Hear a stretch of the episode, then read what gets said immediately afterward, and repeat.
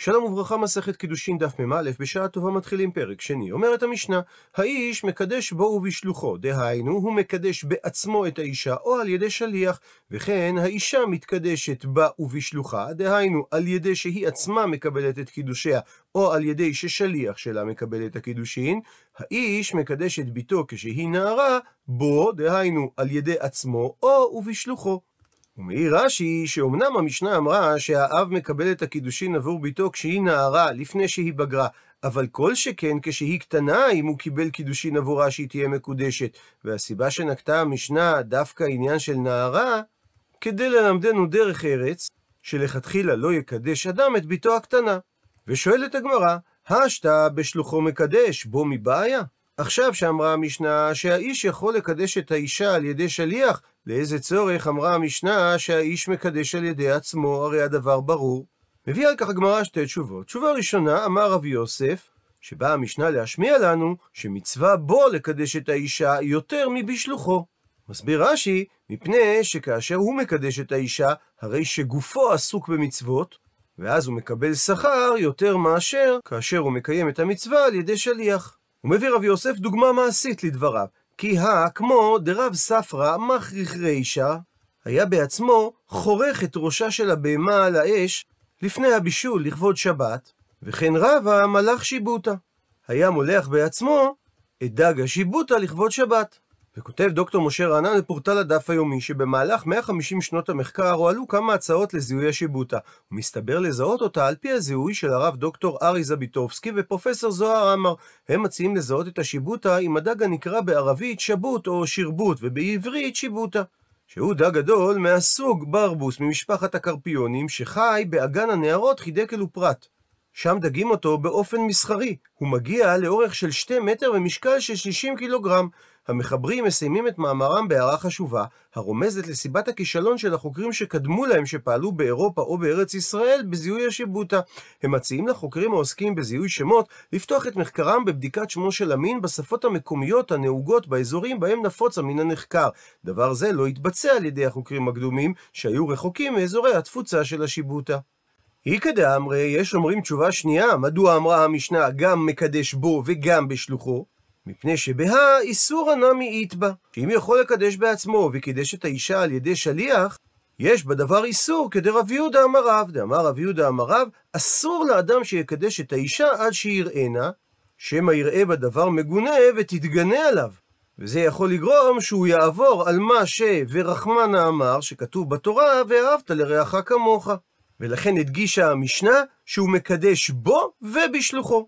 וכי איתמר דרב יוסף, ומה שאמר רב יוסף, שעדיף שאדם לא יקדש על ידי שליח, אלא בעצמו, מפני שעדיף לעשות מצוות בגופו, אבל לא מפני שהדבר אסור, הסיפא איתמר, את זה הוא אמר בהתייחס לסוף המשנה, שאמרה המשנה, האישה מתקדשת בה ובשלוחה, ואותה שאלה ששאלנו על הרישא, שאל רב יוסף גם על הסיפא.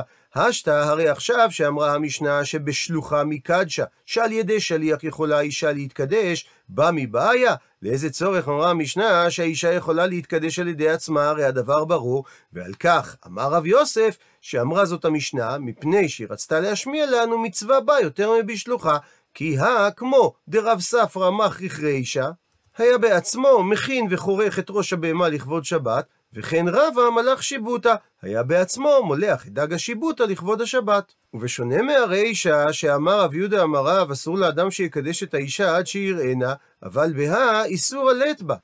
אין בעיה שהאישה תקבל את הקידושין על ידי שליח, אף על פי שלא ראתה את המקדש, ואין בדבר איסור לומר שמא תראה בו דבר מגונה, כדרש לקיש, דאמר ריש לקיש, תב למיטב תנדו מלמיטב ארמלו.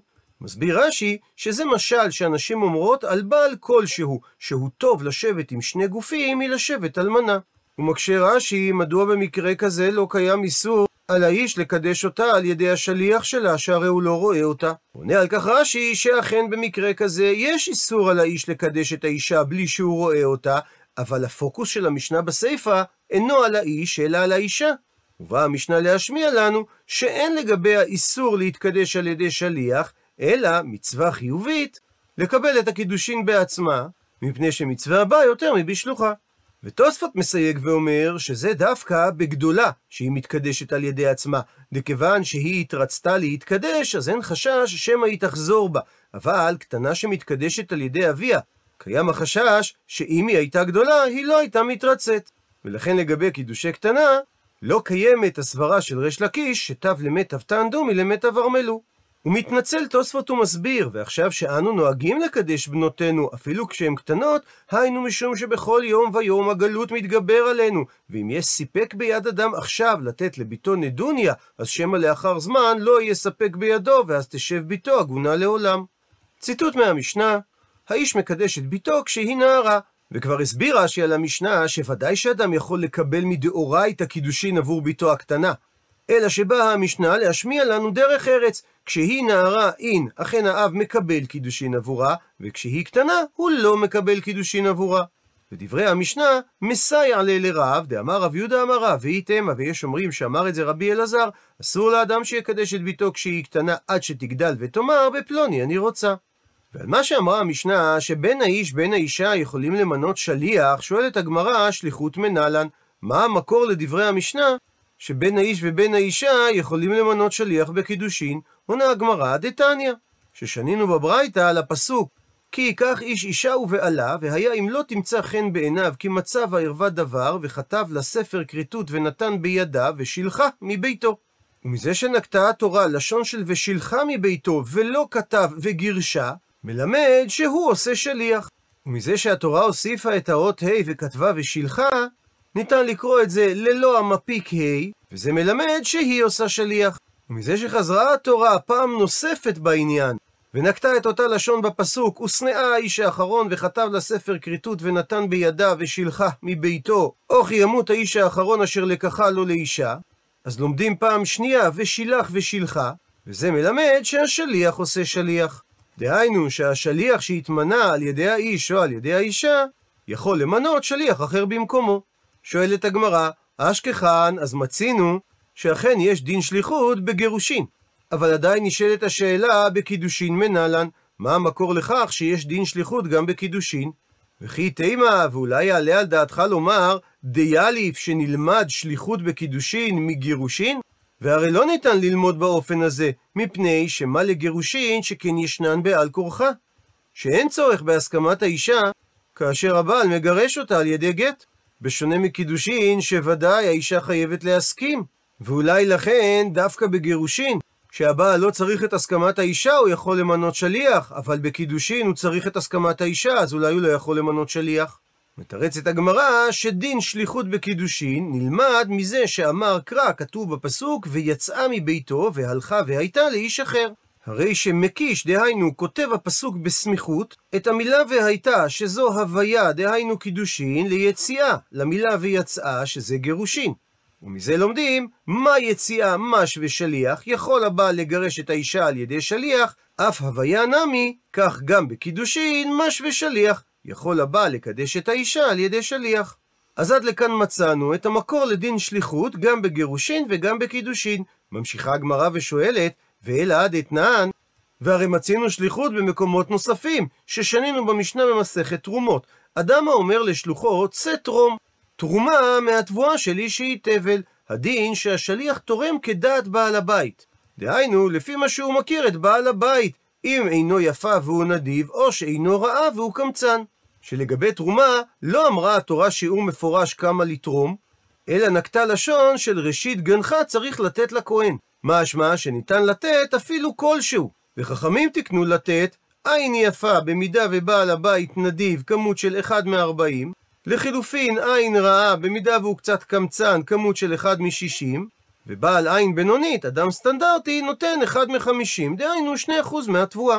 ואם אינו יודע השליח את דעת בעל הבית, הדין שהוא תורם בבינונית אחד מחמישים. הפכנו דף, ואומרת המשנה, שאם פיחת השליח עשרה או הוסיף עשרה, הדין שתרומתו תרומה. ואת המשפט הזה ניתן להבין בשתי אפשרויות.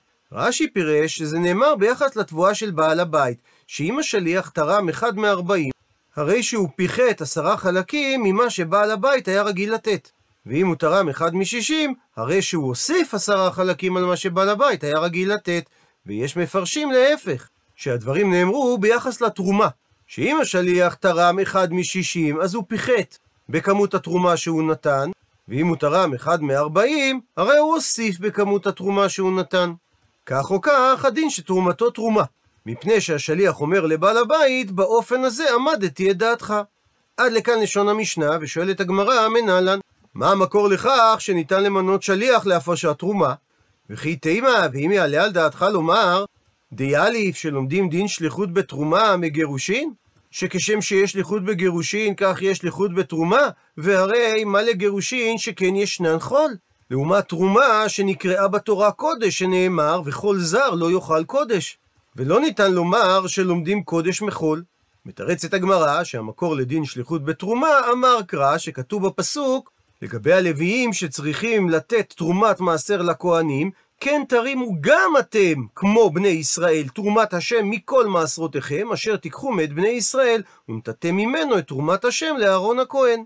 ויכלה התורה לכתוב אתם, מדוע היא רשמה גם אתם, אלא מכאן לומדים לרבות את השליח.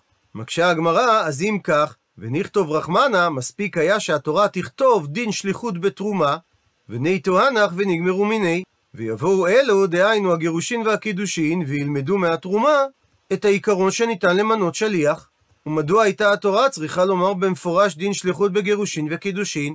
מתרצת הגמרא, משום דאיכא למפרח, שאם היינו באים ללמוד דין שליחות בגירושין וקידושין מתרומה, ניתן היה לפרוח באופן הבא, שכן תרומה ישנה במחשבה. שאדם לא צריך להפריש את התרומה בצורה אקטיבית, דהיינו, לומר בפה שהוא מפריש את התרומה, אלא מספיק שהוא נותן עיניו, חושב לתת את התרומה בצד זה של התבואה, וזה מספיק כדי שהוא יוכל לאכול את התרומה בצד השני. וזה נלמד מלשון הפסוק, ונחשב לכם תרומתכם. ומפני שזה דין מיוחד בתרומה, אז היה צד לומר ששליחות מועילה רק בתרומה ולא בקידושין וגירושין. ולכן התורה הייתה צריכה לפרט שיש שליחות גם בגירושין וקידושין. ממשיכה הגמרא ושואלת, ועד אתנן, והרי שנינו במשנה במסכת פסחים, חבורה שאבד פסחה, שכל אדם מישראל חייב להיות שותף בחבורה בערב הפסח כדי להביא איתם את קורבן הפסח.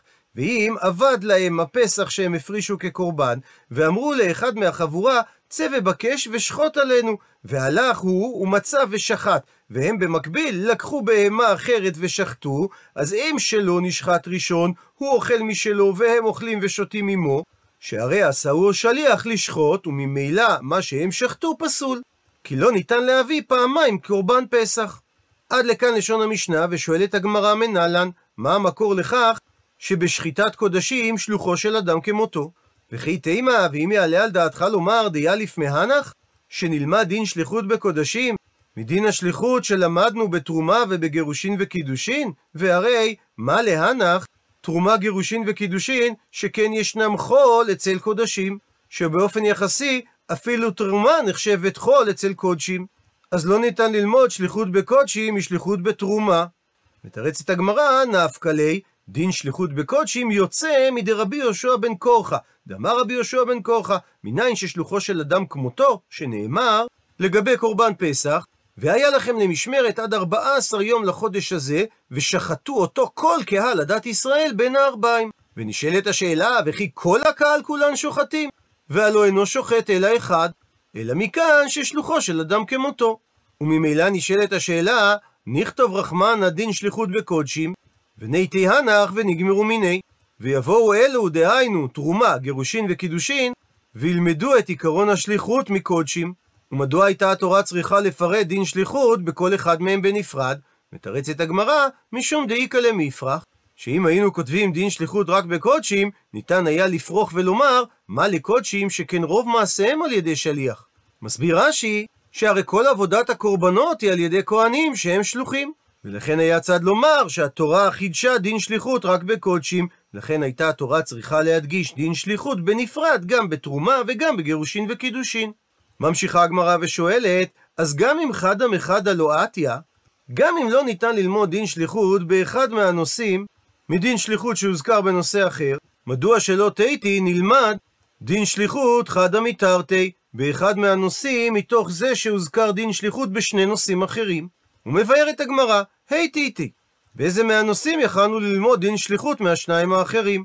אם לא נכתוב רחמנא דין שליחות בקודשים ותיתי מהנח, והיינו רוצים ללמוד דין שליחות בקודשי מתרומה וגירושין וקידושין, הרי ניתן לדחות את זה באופן הבא. מה להנח? תרומה, גירושין וקידושין, שכן באופן יחסי ישנם חול אצל קודשים.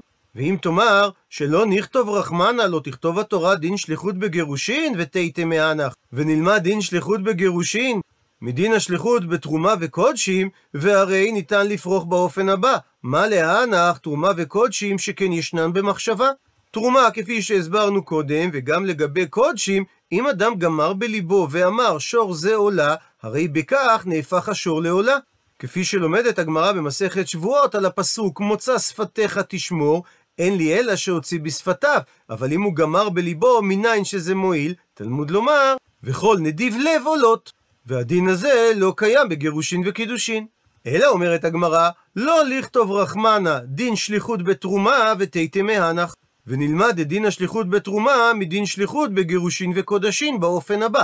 מה קודשים שהם קודש ישנם בשליח? אז תרומה שהיא חול באופן יחסי לקודש, לא כל שכן שיהיה בדין שליחות. ואם תאמר, מה לקודשים שכן רוב מעשיהם על ידי שליח, אז גירושים יוכיחו שיש בהם דין שליחות, למרות שאין רוב מעשיהם על ידי שליח. ואם תאמר, מה לגירושים שכן באופן יחסי הם ישנם חול אצל תרומה, קודשים יוכיחו שיש בהם דין שליחות והם לא חול אצל תרומה, וחזר הדין שניתן להקשות על קודשים וניתן להקשות על גירושין, ובכל זאת, הצד השווה שבהם, המכנה המשותף, שישנם על ידי עצמו ושלוחו כמותו. אז מכאן ניתן ללמוד שיש דין שליחות בתרומה. ואכן אומרת הגמרא, הכי נמי, אכן כך גם ניתן ללמוד דין שליחות בתרומה, מדין שליחות שנאמר בגירושין וקידושין.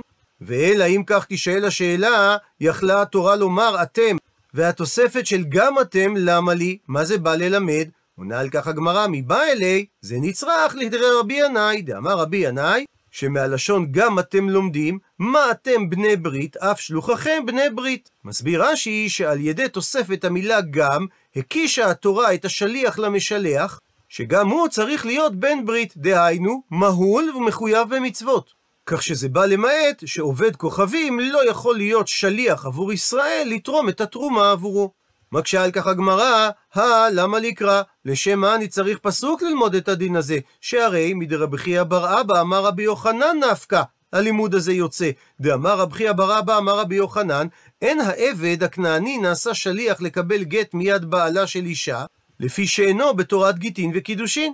ואם כך, לא צריך פסוק כדי ללמוד דבר שניתן ללמוד מסברה, שאדם לא יכול להעשות שליח על דבר שאין לו שייכות בו. מתרצת הגמרא, איץ צריך, יש צורך.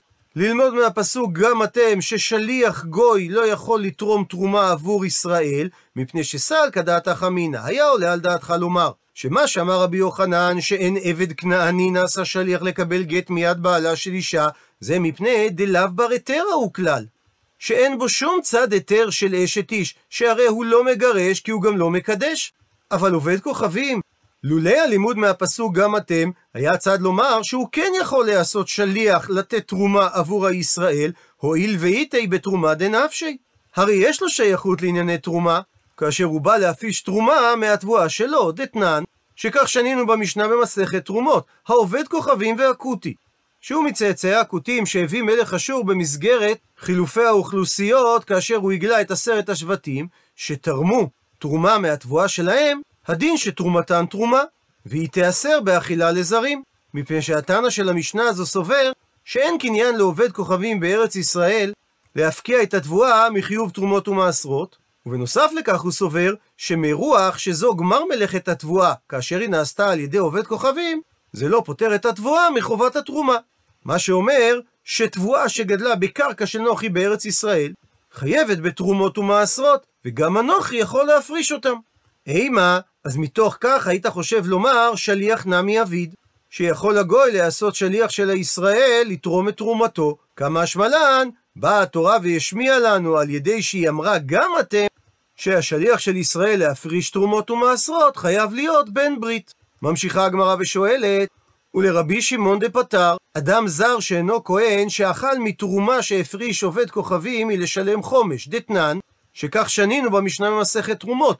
תרומת עובד כוכבים מדמעת, שאם היא התערבבה עם חולין, כאשר אין בחולין כמות של מאה כנגד התרומה, התערובת אסורה לזרים, וחייבים עליה חומש, שזר שאינו כהן שאכל את התערובת הזו בשוגג, צריך לתת לכהן את הכמות שהוא אכל בתוספת חומש. ורבי שמעון פוטר את הזר שאכל את התערובת הזאת בשוגג מלתת חומש לכהן, מפני שרבי שמעון סובר שאין המרוח, שזו גמר מלאכת התבואה שנעשתה על ידי עובד כוכבים, מחייבת את התבואה בתרומה.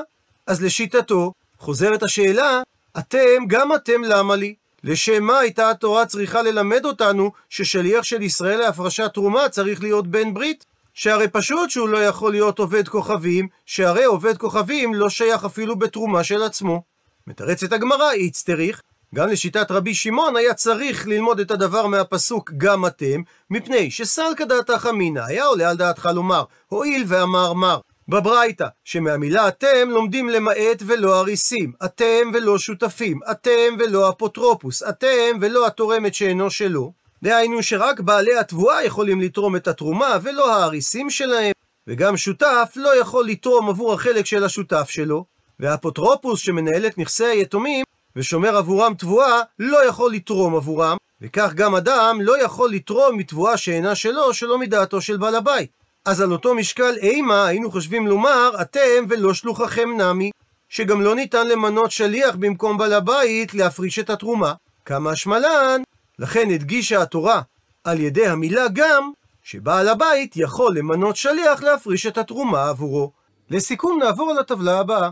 דין שליחות בגירושין נלמד מחזרה פעמיים על המילים ושילחה, ודין שליחות בקידושין נלמד מההיקש בין ויצאה לבין והייתה. דין שליחות בקודשים נלמד כדברי רבי יהושע בן קורחה, מזה שכתוב בקורבן פסח ושחטו אותו כל קהל הדת ישראל בין הארבעים. ודין שליחות בתרומה נלמד למסקנה מהצד השווה בין גירושין וקודשים, שהמכנה המשותף ביניהם שישנם על ידי עצמו ושלוחו כמותו. ונזכיר שבשלב הראשון חשבה הגמרא לומר שדין שליחות בתרומה נלמד מהמילים גם אתם. אבל היות ולמסקנה דין שליחות בתרומה נלמד מגירושין וקודשים, הביאה הגמרא שתי אפשרויות מה לומדים מהמילים גם אתם. אפשרות ראשונה אמר רבי ינאי, מה אתם בני ברית, אף שלוחכם בני ברית. והחידוש בדבר שלמרות שעובד כוכבים שייך בדיני תרומה, בכל זאת הוא לא יכול להיות שליח של ישראל להפריש את תרומתו של הישראל. ולרבי שמעון שפוטר מתשלום חומש את מי שאוכל תרומת עכו"ם, כי עכו"ם לא שייך בענייני תרומה, יש צורך נקודתי ללמוד מגם אתם לרבות שליח, כי אם לא כן, אז היינו חושבים למעט מהמילה אתם, שלא ניתן לתרום על ידי שליח. עד לכאן דף מ"א, למעוניינים בהרחבה בענייני סנדקאות, בסוגיה שלנו מבואר כי ראוי לאדם לקיים בעצמו את המצוות המוטלות עליו, ולא להפקידן בידי שליח שיבצען עבורו. בטעם הדבר כתב רש"י, שכאשר אדם מקיים את המצווה בעצמו, הוא זוכה לשכר גדול יותר. טעם נוסף אנו מוצאים בספר מגילת ספר, שהמוסר לאדם אחר מצווה שהוא עצמו יכול לקיימה, מפגין בכך זלזול כלפי המצווה, שכביכול היא אינה חשובה בעיניו עד שיטרח בה בגופו. ובהקשר לכך נשאלה השאלה הבאה: מעשה במוהל מומחה שאשתו ילדה בן. האב חפץ עדנה מאוד בהזדמנות שנקרתה בפניו להיות סנדק, אך הסתפק האם לשם כך הוא רשאי לוותר על מצוות המילה המוטלת על האב, או שמא עליו לקיימה בעצמו, שהרי אמרו חז"ל מצווה בו יותר מבשלוחו. וכדי להכריע בשאלה זו צריך להתבונן בשורשי הסנדקאות ולברר האם הסנדק מקיים מצווה, ואם כן, איזו מצווה. את המקור למצוות הסנדקאות אנו מוצאים במדרשים רבים המבארים את דברי נעים זמירות ישראל בתהילים כל עצמותיי תאמרנה שכל האיברים זוכים להשתתף בעשיית המצוות והמדרשים מונים את כל האיברים ומציינים איזו מצווה זוכה כל איבר לקיים. כגון בחותם מקיימים מצווה בהארכת בשמים במוצאי שבת ובברכיים כאשר הן משמשות אצל הסנדק לנשיאת התינוק בעת המילה ועל חשיבות הסנדקאות אפשר ללמוד מדברי המעריל שכותב שמצוות הסנדקאות אף גדולה ממצוות המילה, משום שרגלי הסנדק הם כמזבח שמקטירים עליו קטורת. ומטעם זה, חשיבותו של הסנדק עולה על זו של המוהל, וכאשר המוהל והסנדק מתפללים ביום הברית באותו מניין, ואין אפשרות לכבד את שניהם בעלייה לתורה, על הגבאי להעדיף את הסנדק, משום שמעלת המצווה אותה הוא עומד לקיים גדולה יותר. והפוסקים אף מציינים כי הסנדק נחשב כשותף במצוות המילה עצמה, בכך שהוא תופס את התינוק ומסייע למועל בקיום המצווה. אז לאחר שנוכחנו במעלת מצוות הסנדקאות, מכריע הבן איש חי כי ודאי שהאב רשאי לשמש כסנדק לבנו, ולמנות שליח שימול את בנו, שהרי לא זו בלבד שהוא אינו מפסיד את מצוות המילה, כיוון שבהיותו סנדק הוא משתתף בה, אלא הוא אף זוכה במצווה רבה יותר, והיא הסנדקאות. כמו כן, אין חשש שייראה כמי שמזלזל במצוות המילה, בכך שממנה שליח במקומו, שהרי הוא עושה כן על מנת לזכות במצווה אחרת, ואין זה נראה כזלזול. לאור הדברים שהסנדק נחשב כמי שמשתתף בקיום מצוות המילה, מתבקשת השאלה, כיצד רשאי האב להעניק לאחרים את הכבוד לשמש כסנדק, אחר שלמדנו שמצווה בו יותר משלוחו, הן מאחר שמצוות המילה מוטלת על האב, עליו ליטול לעצמו את הסנדקאות כדי להשתתף במצוות המילה. תשובה לשאלה זו אנו מוצאים בדברי החידה, המצדד, כי משום כבוד הבריות מותר לכבד אדם אחר במצווה, ובפרט כאשר אותו אדם הוא יהודי נכבד, והרי זו מכבודה של המצווה, שהיא תיעשה על ידי גדולים ונכבדים.